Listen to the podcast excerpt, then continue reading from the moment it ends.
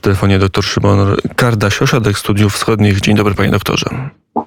Dzień dobry panie redaktorze, dzień dobry państwu. 60 dni inwazji rosyjskiej na Ukrainę mija. Jakie to było 60 dni dla rynku nośników energii, dla Rosji na tym obszarze? Z jednej strony mówienie o, o o embargo, o radykalnym ograniczeniu dostaw przez Europę Zachodnią, a z drugiej strony 60 dni e, rachunki Gazpromu się zgadzają jak najbardziej. No, na razie ten obrazek rzeczywiście jest niejednoznaczny, dlatego że z jednej strony Rosjanie nie przerwali dostaw ani gazu, ani ropy. W związku z tym, jeśli nie wykonali żadnego agresywnego ruchu w tej sferze, no to oczywiście realizując kontrakty do odbiorców, e, czy w Europie, czy w innych częściach świata, e, uzyskują za to należności płatne w walutach i mało tego, niektórzy nawet prognozują to w Bloombergu się pojawiło jakiś czas temu, taka pojawiła się taka prognoza wskazująca, że gdyby y, y, utrzymały się też bardzo wysokie ceny, które mamy w tym roku i na gaz, i na, i na ropę, no to Rosjanie mogliby mm, te wpływy z mm, eksportu naftowo-gazowego zwiększyć z 240 miliardów dolarów w zeszłym roku do ponad 320, tak? E, więc to jest jakby jedna strona obrazka, ale jest też druga, to znaczy e, wiemy, że te najbardziej newralgiczne miesiące, jeśli idzie o rosyjską energetykę, dopiero przed nami. Po pierwsze dlatego, że wiele e, firm zadeklarowało radykalne, europejskich, czy szerzej mówiąc zachodnich, e, zadeklarowało ograniczenie zakupów rosyjskiej e, ropy. Niezależnie od tego, że nie ma embarga, ale, ale ten spadek zapotrzebowania będzie. Nie wiadomo, czy Rosjanom uda się też te dostawy przekierować na, na inne rynki, bo to wcale nie jest takie proste i ze względów logistycznych, i ze względów ubezpieczeniowych i innych.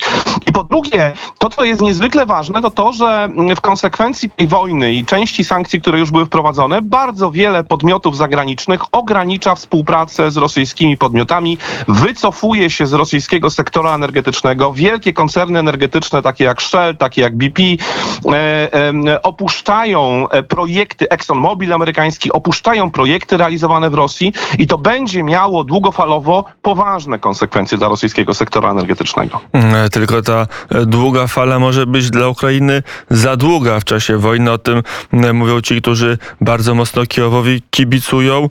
Mm, na ile jest tak, że chociażby projekt Nord Stream 2 i Nord Stream 1 już są martwe. Nord Stream 1 e, gaz jest pompowany, Nord Stream 2 gaz nie jest tłoczony, ale nie jest też, nie ma żadnych informacji o tym, aby ten gazociąg e, na przykład demontować. Jak wygląda w, e, w, tej, w tej perspektywie dwóch miesięcy inwazji na Ukrainę historia tych dwóch projektów.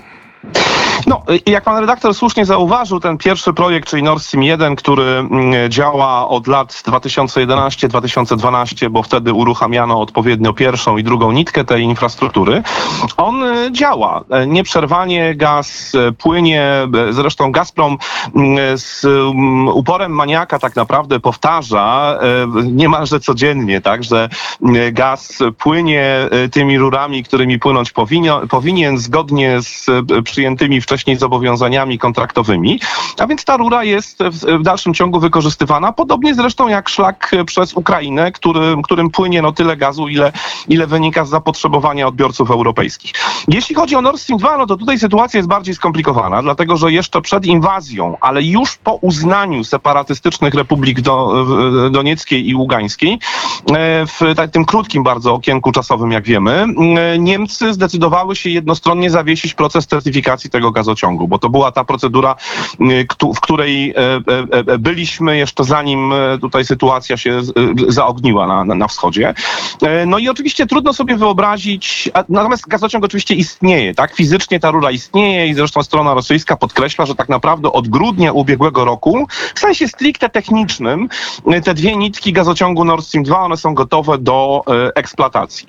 Natomiast certyfikacja jest zawieszona. Nie sądzę, żeby z powodów politycznych biorąc pod uwagę wojnę, która, tą gorącą fazę wojny, która się, z którą się mierzymy od dwóch miesięcy, żeby ktokolwiek w najbliższych miesiącach przynajmniej planował zmianę stanowiska w tej kwestii. Mało tego, koncerny zachodnioeuropejskie, które się w ten projekt zaangażowały, część z nich przynajmniej już no, spisuje to swoje finansowe zaangażowanie na straty. Cały czas nie jest jasna kwestia, czy spółka Nord Stream 2 formalnie złożyła wniosek o bankructwo, czy nie, bo tutaj kilka razy media donosiły, że ten wniosek już formalnie się pojawił, bo niezależnie od decyzji niemieckiej ta spółka też została objęta amerykańskimi sankcjami. Więc wydaje się z jednej strony, że no w takim kształcie, w jakim projekt Nord Stream 2 znaliśmy, e, w, przy takiej konfiguracji zaangażowania partnerów zachodnich, że no, no ta historia raczej e, staje się przeszłością. Ale z drugiej strony, z drugiej strony, jak pan redaktor słusznie też zauważył, e, rury nikt nie demontuje. I ta rura jest. I nikt nie deklaruje, że zamierza ją demontować. W związku z tym pozostawanie tego typu infrastruktury jako technicznie gotowej, ja nie wykluczam, że jeżeli nie zostaną podjęte jakieś ba bardzo radykalne decyzje dotyczące tego, co, co z nią zrobić i ona tak sobie po prostu będzie leżeć, to w sytuacji, w której dojdzie do e, jakiegoś uspokojenia sytuacji na wschodzie, a właściwie Gerhard Schroeder o tym powiedział wprost w wywiadzie całkiem niedawno dla jednego z amerykańskich dzienników, że, e, że zawsze po okresach takich problematycznych następuje jakiś rodzaj normalizacji, bo Rosji nie można na dłuższą metę izolować. I to oczywiście rodzi pewne pytania, tak? Czy jeżeli sytuacja za dwa, trzy lata się zmieni, no czy y, do tej infrastruktury, czy do, do, do kwestii wykorzystywania tej infrastruktury, y, ci, którzy będą w tym najbardziej zainteresowani, nie powrócą? To pytanie dla mnie pozostaje pytaniem na dzień dzisiejszy otwarte. Rosja będzie w stanie utrzymać swój budżet y, za rok, za dwa w wyniku tej mm, inwazji i, i odchodzenia Europy, nie w całości, ale przynajmniej w części od rosyjskiego mm, gazu, a zwłaszcza od rosyjskiej ropy? Um rosyjski, jeśli chodzi o ten rok, Rosjanie przyjęli bardzo konserwatywne założenia dotyczące cen. E, a w szczególności oczywiście mówimy tutaj o cenie ropy, bo ona jest e, jakby tym parametrem o fundamentalnym znaczeniu dla utrzymania stabilności finansowej. E, przypomnijmy, że Rosjanie przyjęli taką bazową cenę na poziomie 43 dolarów. W tej chwili e, ropa Brent kosztuje gdzieś w okolicach 100, no czasami trochę więcej, są spadki, e, wzrosty, tak, czasami 105, czasami 107. E, rosyjska ropa Urals sprzedawana jest z dyskontem. Ten dyskont jest rzeczywiście bardzo poważny w stosunku do Brentu, bo czasami to jest 30 dolarów, 35, niektórzy mówią, że momentami było nawet więcej, ale nawet, nawet gdybyśmy przyjęli bardzo negatywny tutaj wariant, że, że ten dyskont jest w okolicach 40 dolarów, no to sprzedawanie ropy na poziomie 60 10 dolarów za baryłkę, czy w porcie w Primorsku, czy w, w, w europejskich portach, to nadal daje Rosjanom e, e, e, nadwyżkę w stosunku do tego, co sobie założyli. I oczywiście kluczowe będzie pytanie, jak bardzo spadną wolumeny eksportu, tak? I mm, tutaj prognozy są bardzo na razie przynajmniej bardzo pesymistyczne, bo Międzynarodowa Agencja Energetyczna szacuje, że w, w maju e, Rosji, produkcja rosyjskiej ropy może spaść o 3 miliony baryłek dziennie, a przed wojną wynosiła 11. To byłby bardzo poważny spadek i wiadomo, że ten spadek uderzy, że wiązałby się głównie ze spadkiem zapotrzebowania na rosyjską ropę na rynkach zewnętrznych.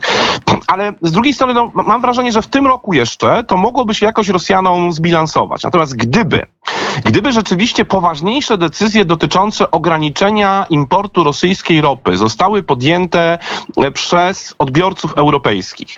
I to samo w odniesieniu do gazu, chociaż tak naprawdę z finansowego punktu widzenia kluczowa jest tutaj dla Rosji ropa, e, no to i utrzymałoby się to w horyzoncie dłuższym, e, to oczywiście w kolejnych latach to miałoby e, bardzo poważne konsekwencje dla rosyjskiego budżetu, bo przypomnijmy może też to jakby o tych podstawowych parametrach, to znaczy wpływy naftowo-gazowe do rosyjskiego budżetu w roku ubiegłym stanowiły około 36%. I teraz jeśli te 36% potraktujemy jako całość, to y, w 80% na to składają się wpływy z sektora naftowego. Więc uderzenie w ropę y, y, było, byłoby dużo poważniejsze pod względem finansowym dla Rosji niż uderzenie w gaz. Który tradycyjnie jakby postrzegamy jako taką sferę bardzo polityczną, o której dużo się też w Europie e, dyskutuje. Natomiast pytanie oczywiście będzie kluczowe takie, jak bardzo e, e, ci, którzy chcą Rosję, mm, e, e, czy chcą Rosji zaszkodzić w tej sferze, na, na jak daleko idące kroki będą gotowi. No wiemy, że w tej chwili w Europie, e, a ten rynek europejski jest dla Rosji ważny, jeśli idzie o eksport e, ropy i produktów naftowych. W tej chwili trwają dyskusje e, nad szóstym pakietem sankcji. Mówi się, że być może on nawet w tym tygodniu zostanie przyjęty.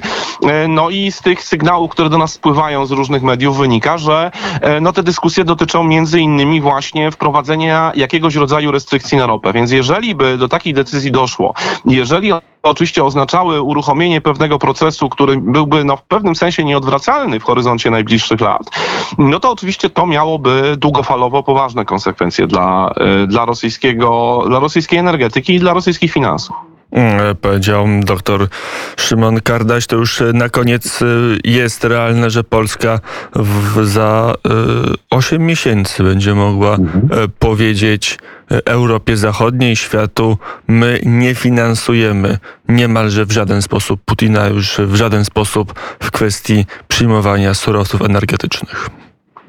Myślę, że tak. Jest na to, znaczy, żeby, żeby doszło do takiego momentu, żeby to można było ogłosić bardzo uroczyście. Jesteśmy na najlepszej drodze, dlatego że kończy się kontrakt długoterminowy z Gazpromem.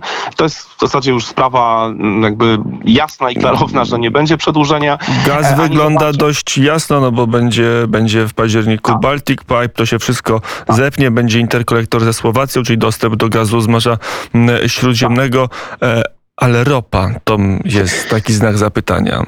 No w przypadku ropy mamy też dość jednoznaczne deklaracje dotyczące z jednej strony systematycznego ograniczania zakupów, a z drugiej strony nawet są głosy, żeby próbować te kontrakty, które w tej chwili e, obowiązują, żeby je wypowiedzieć e, przed terminem. Zobaczymy oczywiście, jak będzie wyglądała tutaj sytuacja, bo jedna z umów kończy się w tym roku, inna kończy się trochę później, ale, ale jest sygnał e, co do woli, co do gotowości wypowiadania tych obowiązujących umów, które wykraczają poza rok 2022.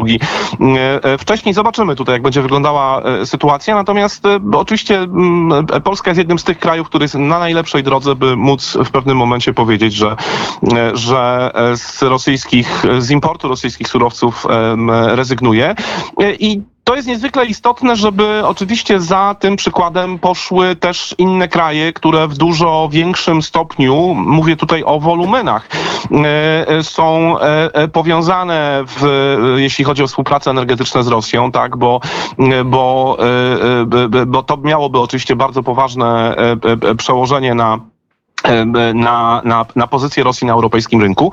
I warto, warto może zwrócić uwagę na jeden przykład, bo my często tutaj też koncentrujemy się na, na tym, że, że, że jest takie energetyczne, e, są takie kraje, które mm, e, no, nazwalibyśmy takim, takim sojuszem specyficznym energetycznym e, Niemcy, Austria mm, i Węgry, które no, mają tutaj, deklarują pewien sceptycyzm co do, co do szybkiej drogi odchodzenia od importu rosyjskich surowców, ale chciałbym zwrócić zwrócić uwagę na przykład Włoch, bo to jest bardzo ciekawy, to jest bardzo ciekawy przykład. Włosi w ostatnich tygodniach podejmują bardzo intensywne wysiłki na rzecz jakby realnego znalezienia alternatyw dla rosyjskich surowców energetycznych, przede wszystkim e, e, gazu.